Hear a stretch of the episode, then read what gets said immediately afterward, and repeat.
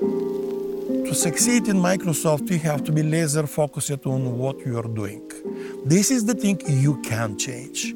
Focus on the problems you have to solve. Do your job and be very good at it. Those are the most important rules I have used in my career in Microsoft.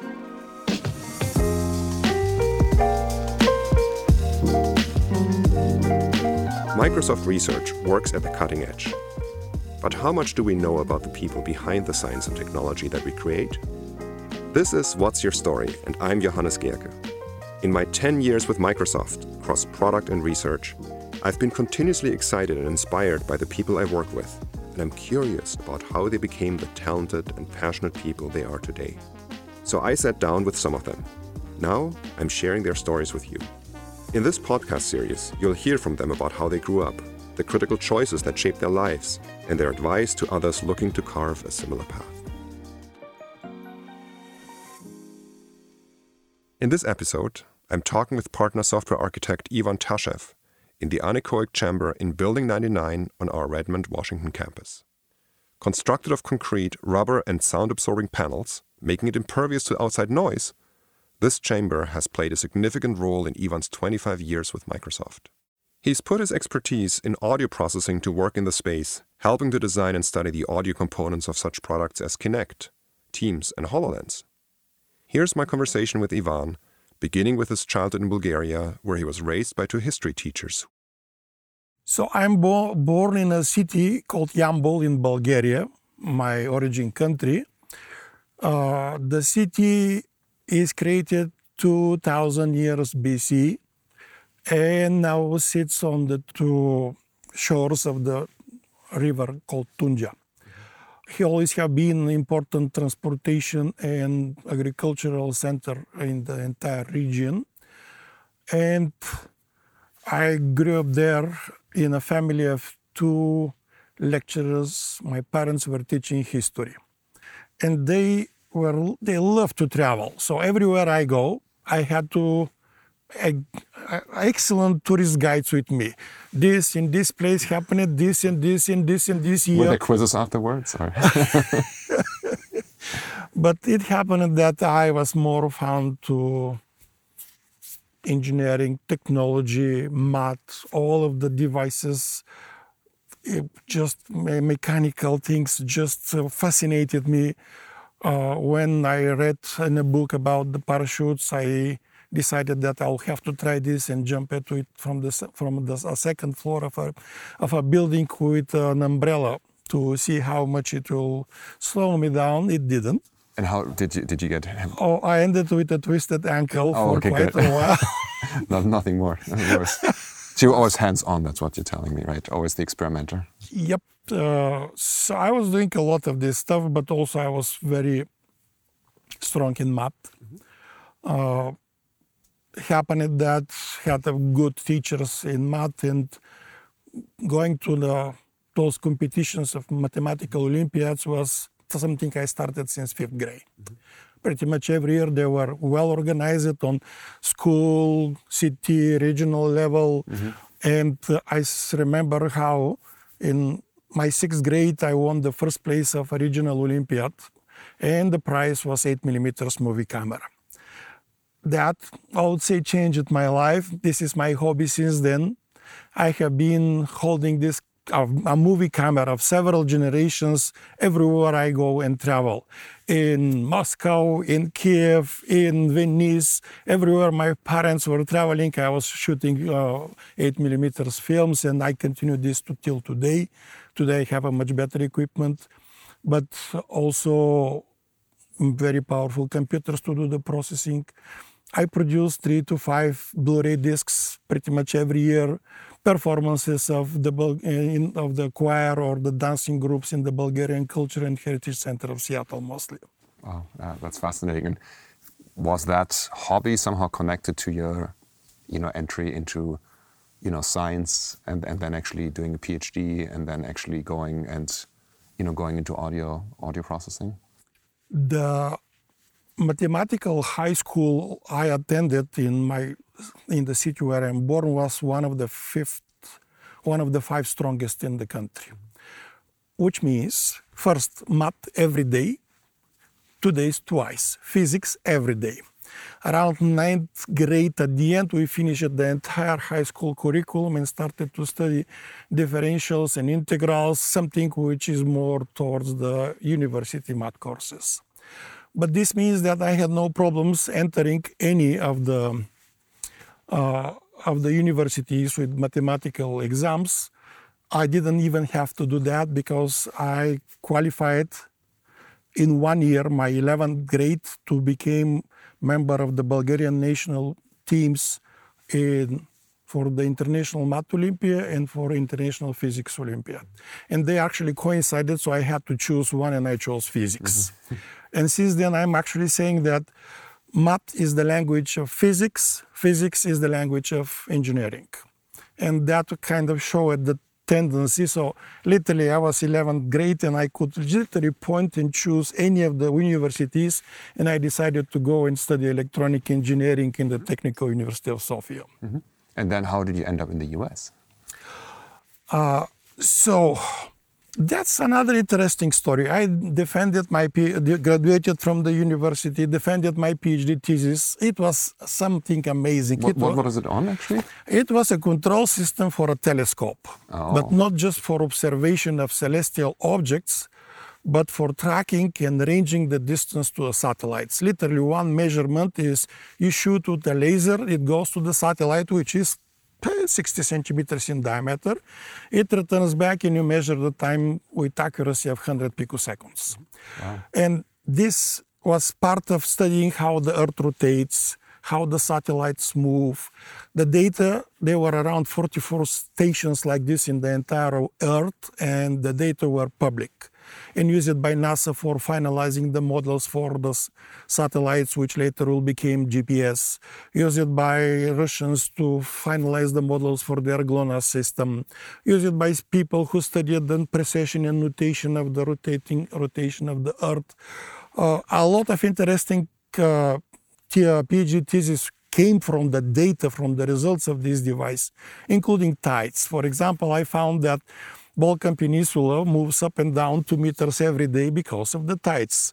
So the Earth is liquid inside, mm-hmm. and there are tides under us in the same way as with the oceans. Oh wow, super interesting. I, I actually wanted just to come back, so just to get the right kind of comparison for the for, for, for the unit. And um, so picoseconds, right? Because I know what a nanosecond is because the nanoseconds is one on minus ninth picosecond yeah. is 1 on minus 12. Okay, good, good. Just to put that in, perspective. Thank so you. Exactly. To, to okay. exact. Uh, so th this was the, the accuracy, the light goes 30 centimeters for that time, mm-hmm. for one nanosecond. And we needed to go way shorter than that.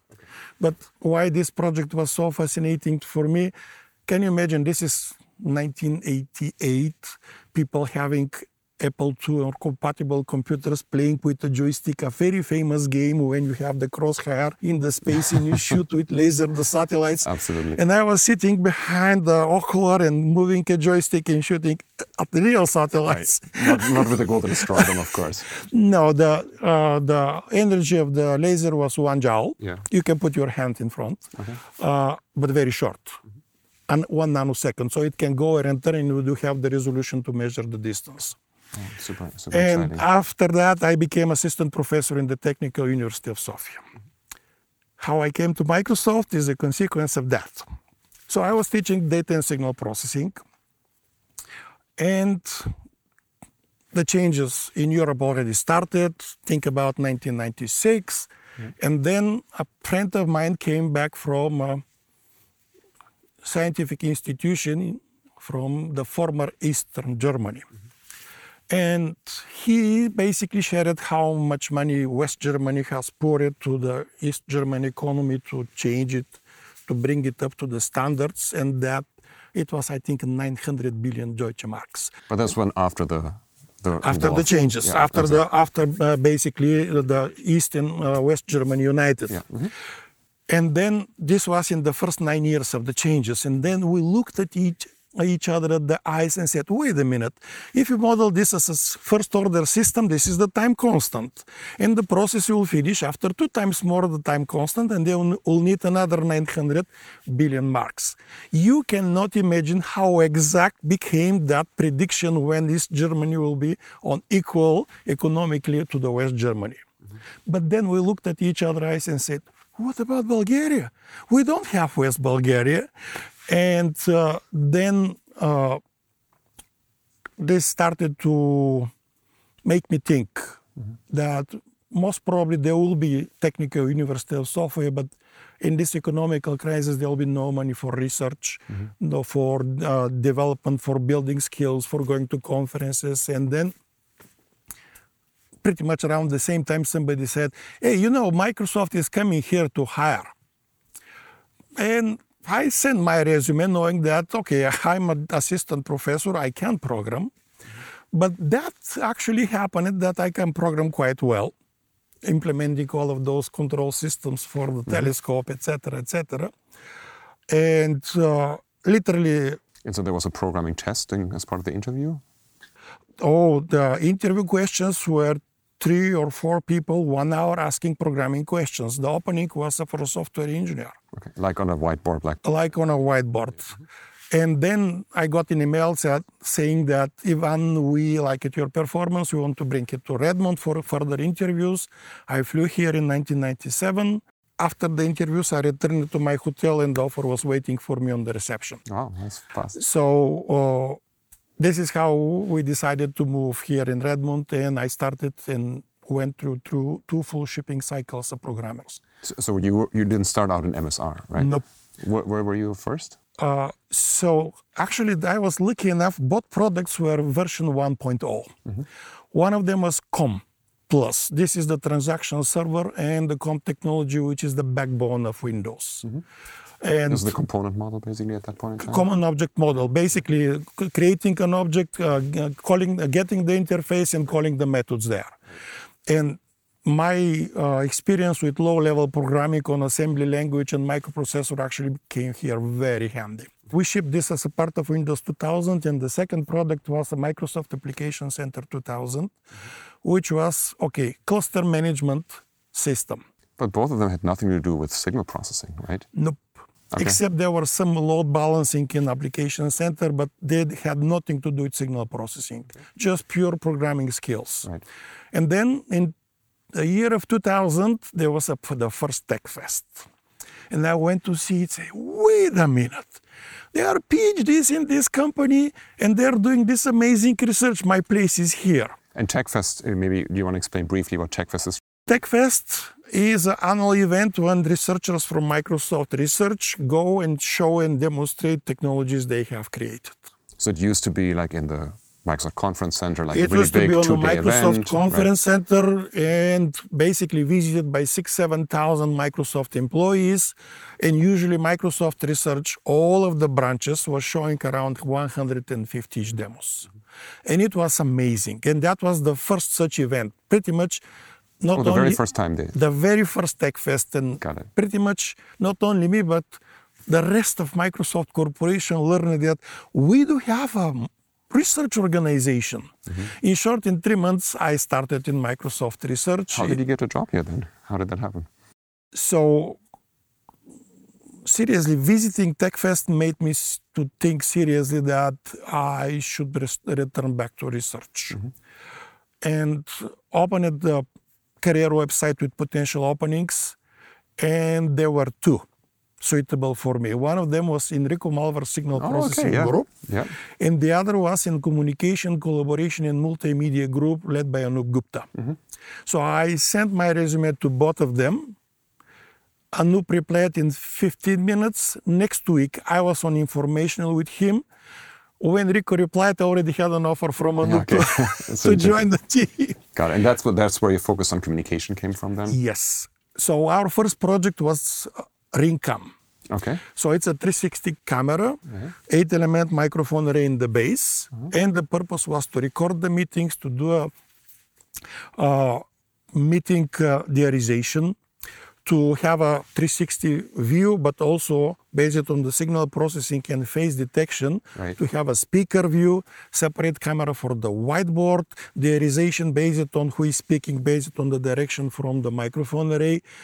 Honestly, even today, when you read our 2002 paper, Ross Cutler was creator of this, the, the 360 camera. I was doing the microphone array. Even today, when you read our 2002 paper, you say, wow, that was something super exciting and super advanced. And, that then you brought it all the way to shipping, right, and became a Microsoft product. So yes, at that uh, at some point, uh, it was actually uh, monitored personally by, Bill- by Bill Gates, and at some point, uh, So he was PMing it, basically. oh, he basically was. He was just aware of it. I, I personally installed a, a, the distributed meeting system in Bill Gates conference room. Wow. We do have a basically a 360 images with Bill Gates attending, uh, at- attending a meeting. But anyway, it was believed that this is something important, and a product team was formed to make it a product. Right. Uh, Ross Cutler left Microsoft Research and became architect of that team. And this what this is what became Microsoft Roundtable device. It was licensed to Polycom, and for many years was sold as Polycom X5000. Yeah, actually, I remember it when, when I was in many meetings. They used to have exactly that device in the middle. And the nice thing was that even if somebody who was remote, right, you could see all the people around the table and you got mm-hmm. sort of this really nice view of who was next to whom and not, not sort of the transactional windows that you have right now in, in Teams. So it's a really interesting view. So as you can see, very exciting start.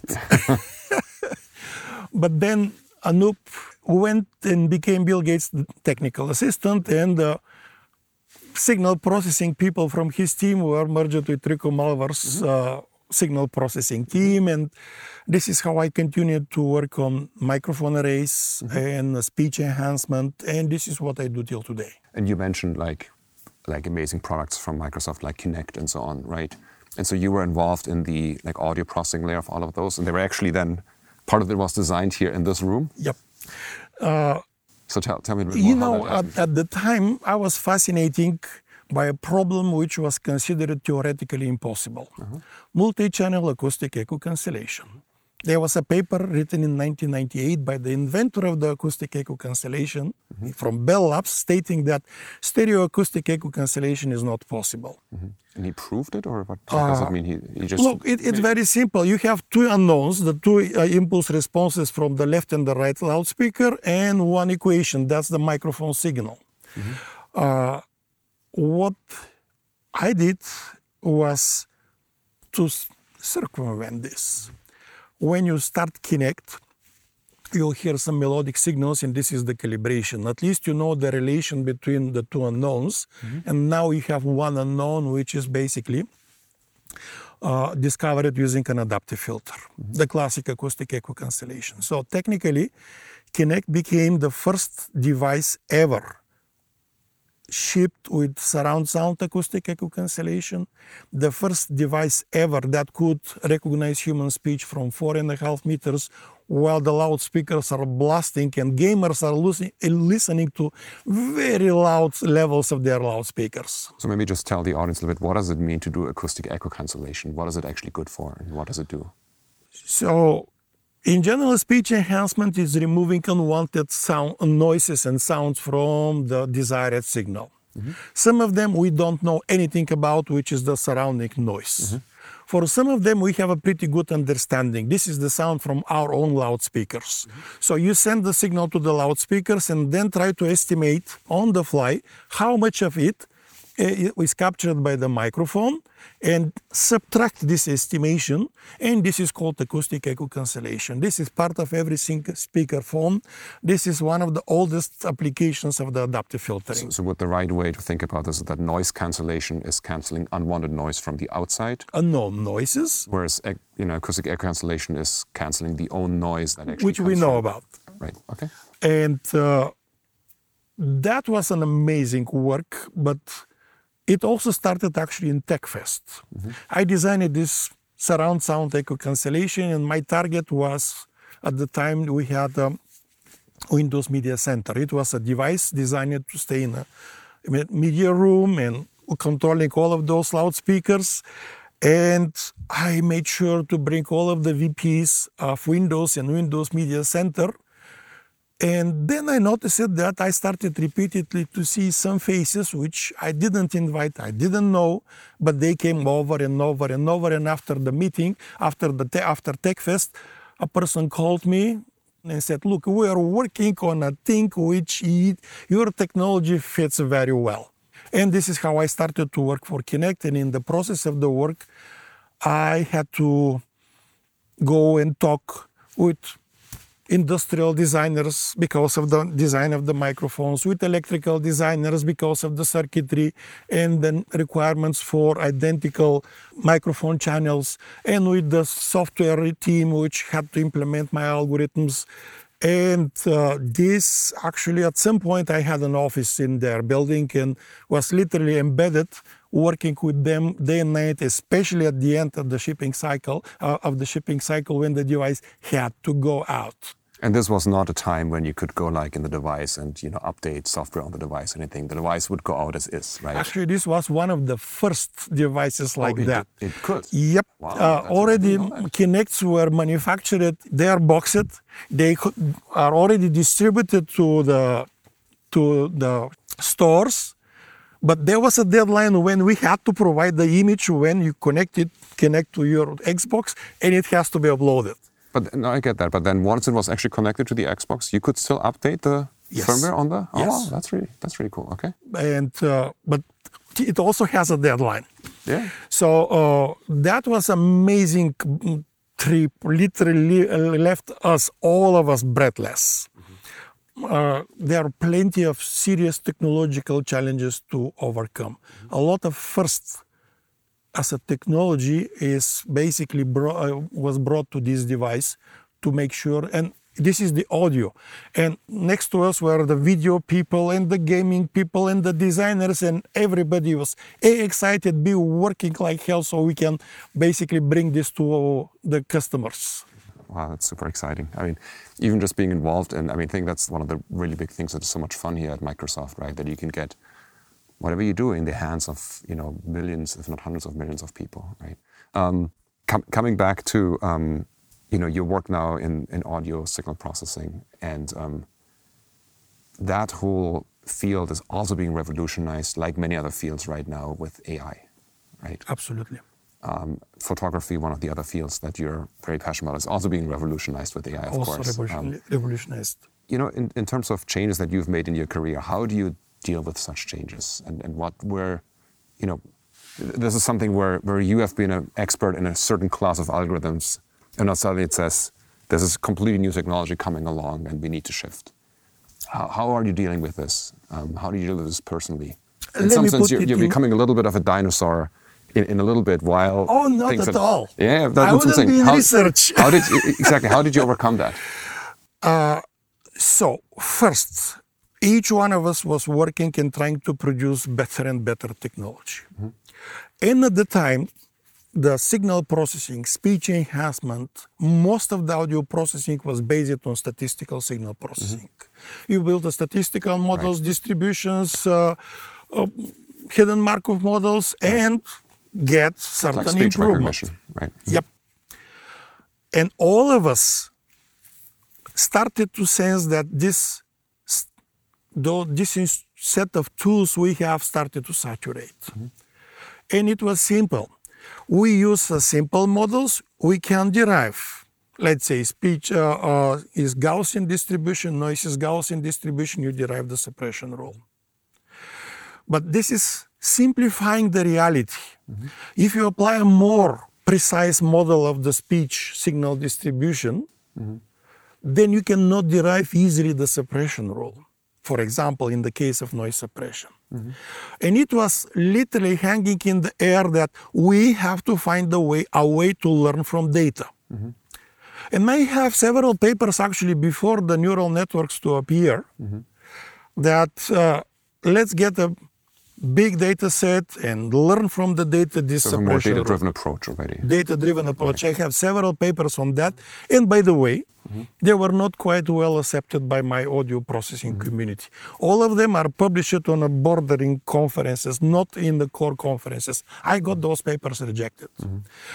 But then appeared neural networks.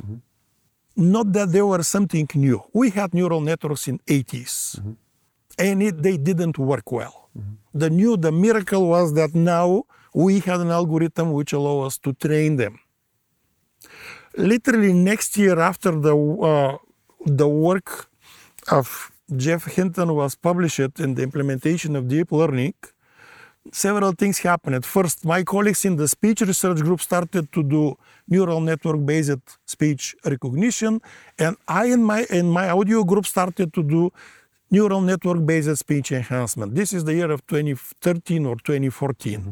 We had a speech neural network based speech enhancement algorithm surpassing the existing statistical signal processing algorithm literally instantly. Mm-hmm. It was big, it was heavy, but better. When, when did the first of these ship?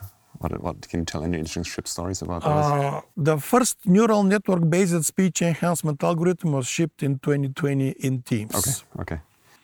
We had to work with that team for quite a while. Actually, four years took us to work with teams to find. You see, here in the research, industrial research lab, we have a little bit different perspective. It's not just to make it to work. It's not just to make it a technology. That technology has to be shippable. That it has to meet a lot of other requirements and limitations in memory and in CPU and in reliability. It's one thing to publish a paper with very cool results with your limited data set and completely different to throw this algorithm in the wild where it can face everything. Mm-hmm. And this is what why it cost us around four years before to ship the first prototype in Teams. That, that makes sense. And I think a lot of the infrastructure was also not there at that point in time, early on, right? In terms of, you know, how do you upload a model to the client, even even in terms of all the model profiling, you know, architecture search, quantization, and other tooling that now exists where you can take a model That's and then correct. squeeze it on the right kind of computation footprint. That's correct. And you, So you did all of that manually, I guess, at that point in time. initially, yes, mm-hmm. but new architectures arri- uh, arrived. Mm-hmm. The cloud. Mm-hmm. Wow, it was a savior.